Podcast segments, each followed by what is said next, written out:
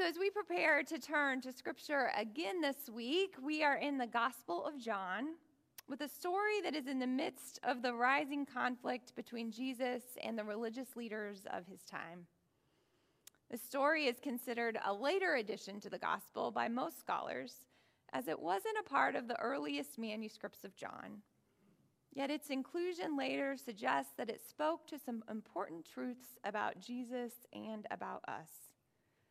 As we listen to God's word for us together this day, I'd invite you to take your stone and hold it in your hand. Uh, for many characters in our scripture this day came with stones held in their hands.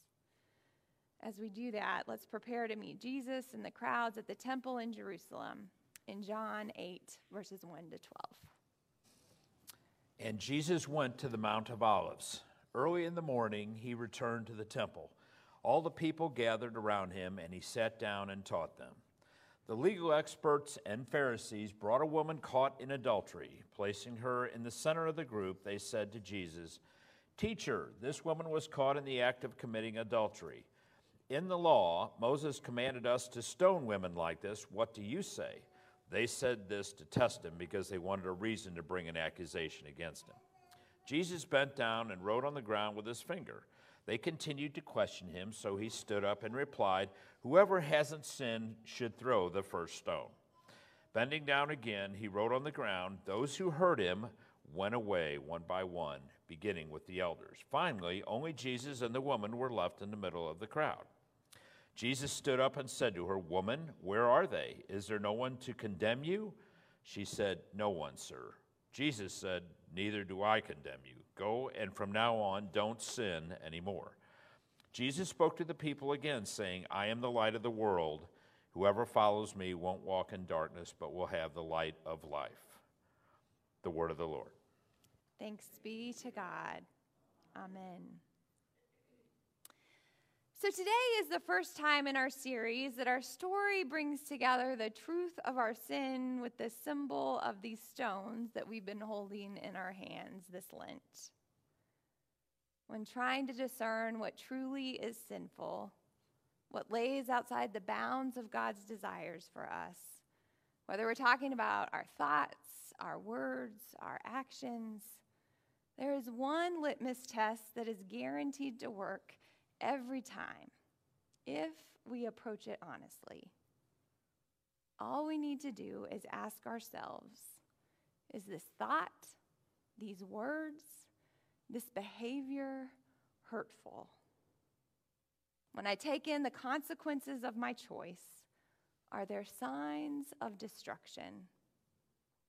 Am I, someone else, any part of God's good creation harmed? Because of what I have done, what I have said, what I have thought? If the answer is yes, y'all, then I would argue that what you are dealing with is sin. It's outside God's will for us because God desires our good. And when we hurt ourselves, hurt one another, hurt the earth, that is counter to our good. Holding these stones in our hands as we listen to our story today, we are reminded that these stones of ours can become weapons. That our sin so often winds up hurting someone, even if that someone is us. We are reminded that sin unleashed in our lives and world will leave a mark. It will bruise, tear down, destruct. Like the stones in the Pharisees' hands, like the ones we hold in ours today, our sin can be death dealing. Today, our story reveals the truth about our sin. If it is sin, it will cause some sort of harm in our lives and our world. The sin that takes center stage in this story is not the adultery this woman has been claimed to be caught in. Though we know that adultery in its own right definitely passes our litmus test. that it is extremely destructive and hurtful, that it is sinful. It is not the sin that gets the spotlight in our story today, however. Our story today is one that invites us to consider how we are called to respond when we witness sin. The Pharisees have arrived at the temple with judgment on their hearts. They take this woman they have somehow caught in her sin and hurl her in front of Jesus and the crowd, accusing her and asking Jesus if her sin should be met with the punishment laid out in the law. Seeking to trap him in a direct offense of the law they have come to protect. Rather than answering their query head on, Jesus finds another way, as Jesus so often does. He tells them, Whoever is without sin, you. Why don't you go ahead and cast that first stone? One by one, the accusers walk away until Scripture tells us that only the woman and Jesus are left. I love the contrast of those two moments in the scene. First, an angry mob, stones in hand, ready to harm the woman or Jesus or both, looking upon both of them with judgment harsh enough to kill. That moment in the scene is contrasted with this one Jesus and the woman left alone, facing each other one on one. I found in my life that when I encounter a person who is judgmental, who looks upon others with harsh eyes, ready to destruct another with words or actions that make them feel shame in the face of their sin, that devalues their worth, their personhood the longer I live, the more I am convinced that those who live their lives in judgment of others most often do so because deep within they are harshly judging themselves. The inverse, of course, is also true. It is when we have experienced grace and compassion in the face of our shortcomings, our mistakes, our failures that we are ready to extend that same grace and compassion to others. Jesus does not respond to this woman with the judgment and punish- punishment the Pharisees longed for him to hurl at her. Instead, as he stands there with her alone, the angry mob having dispersed, he tells her that he does not condemn her. And then he sets her free he tells her, this one who had been imprisoned by the crowd, caught in her sin, he tells her to go and to not sin anymore. He sets her free and he invites her to live differently, to live in a way that will not hurt herself or those in relationship with her.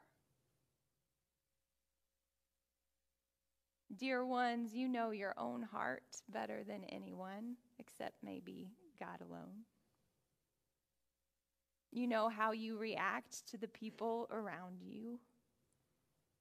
You know whether your first impulse is judgment and condemnation of others, or if it is mercy and compassion.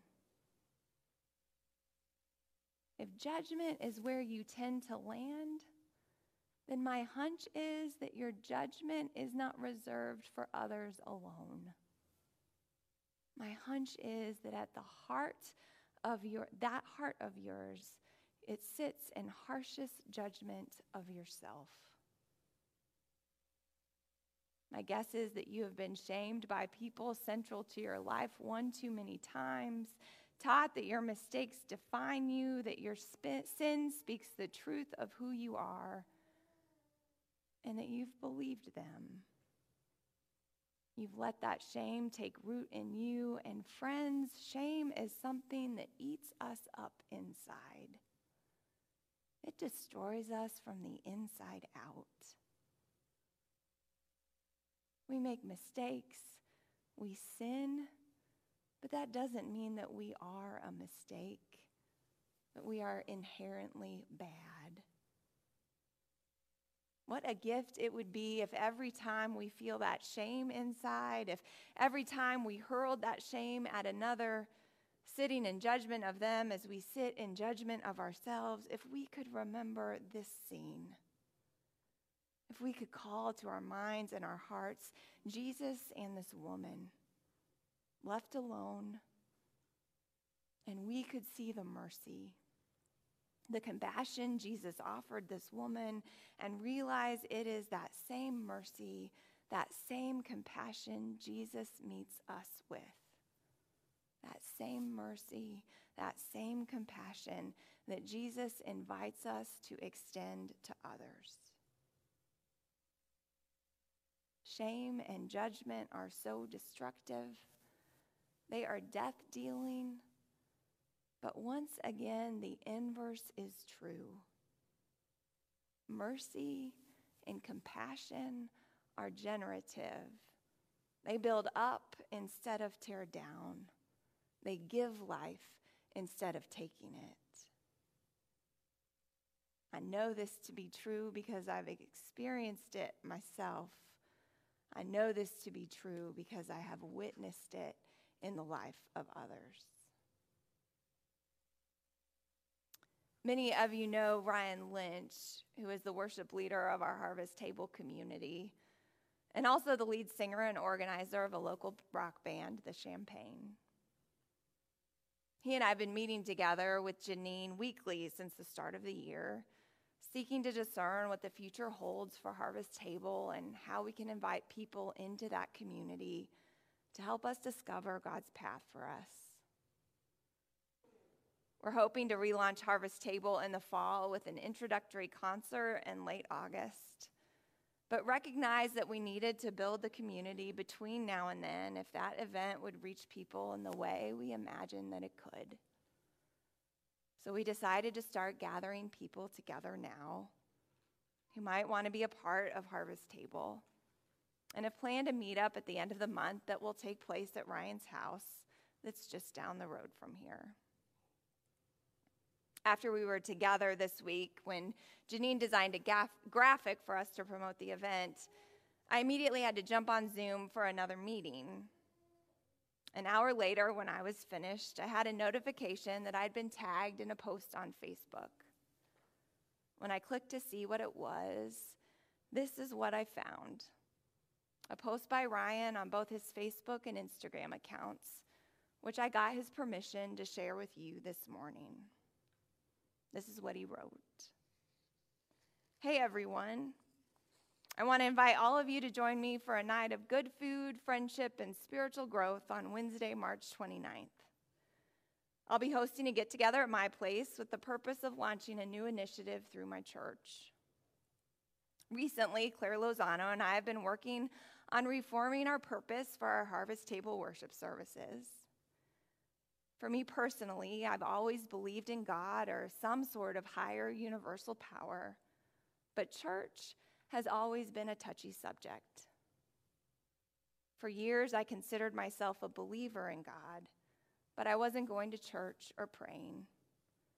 Much of my reason for this was because my previous experience with churches weren't ones I was fond of. So my connection with God had really grown kind of stale. That changed when I found Heritage Presbyterian Church. I found a small community, about 100 people total, who really accepted me for who I was.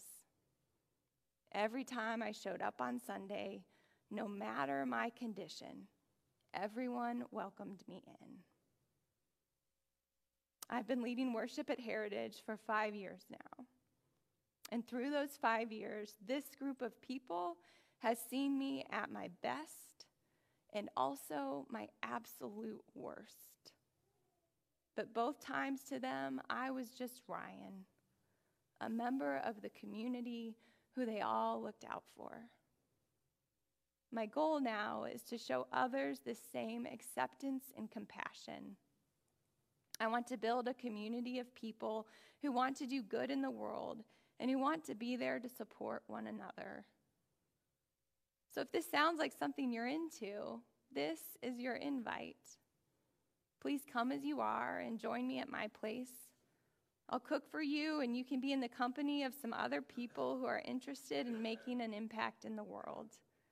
And then we can all work together on how to do that. By the time I saw the post, it had been up for about 30 minutes, and the responses were already rolling in. Ryan has 15 of his friends who have already said that they would be there, with about twice that many who have responded in some way to not only his invite, but the testimony within it. It's that testimony that I want to shine the spotlight on today. It's hard to believe that it has been almost five years of living life and leading worship with Ryan, but it has. And he's right. Over the course of those years, you and I have seen Ryan at his best, and we have also walked with him when he has been at his worst. Yet, no matter how he showed up here on any given Sunday, he was met with love, with compassion, with concern and care. Someday I know he will share that story in his own words, for he and I both can already sense it is one God wants him to tell. But I have had the chance to sit across from him and see in his eyes, hear in his voice, the difference this community has made, the ways God saved him literally saved him through it. We loved him through a really dark time in his life. And now that he is on the other side of it, he is passionate, passionate about sharing that same love, compassion, concern, and care with those in his life who he knows needs it just as much as he did, as he does. For y'all, we are all in need of the love and compassion, the mercy and grace that are found in Jesus Christ. And when we are met with those incredible gifts and are able to receive them, y'all, it changes everything. Stones cast in judgment are death dealing. You've seen it. You've seen the way they bruise, they tear down, they disconnect, they cut off. Mercy and compassion do the opposite. They heal, they build up, they connect, they restore, they generate life. Life that spills out for the life of this world. Amen. Amen.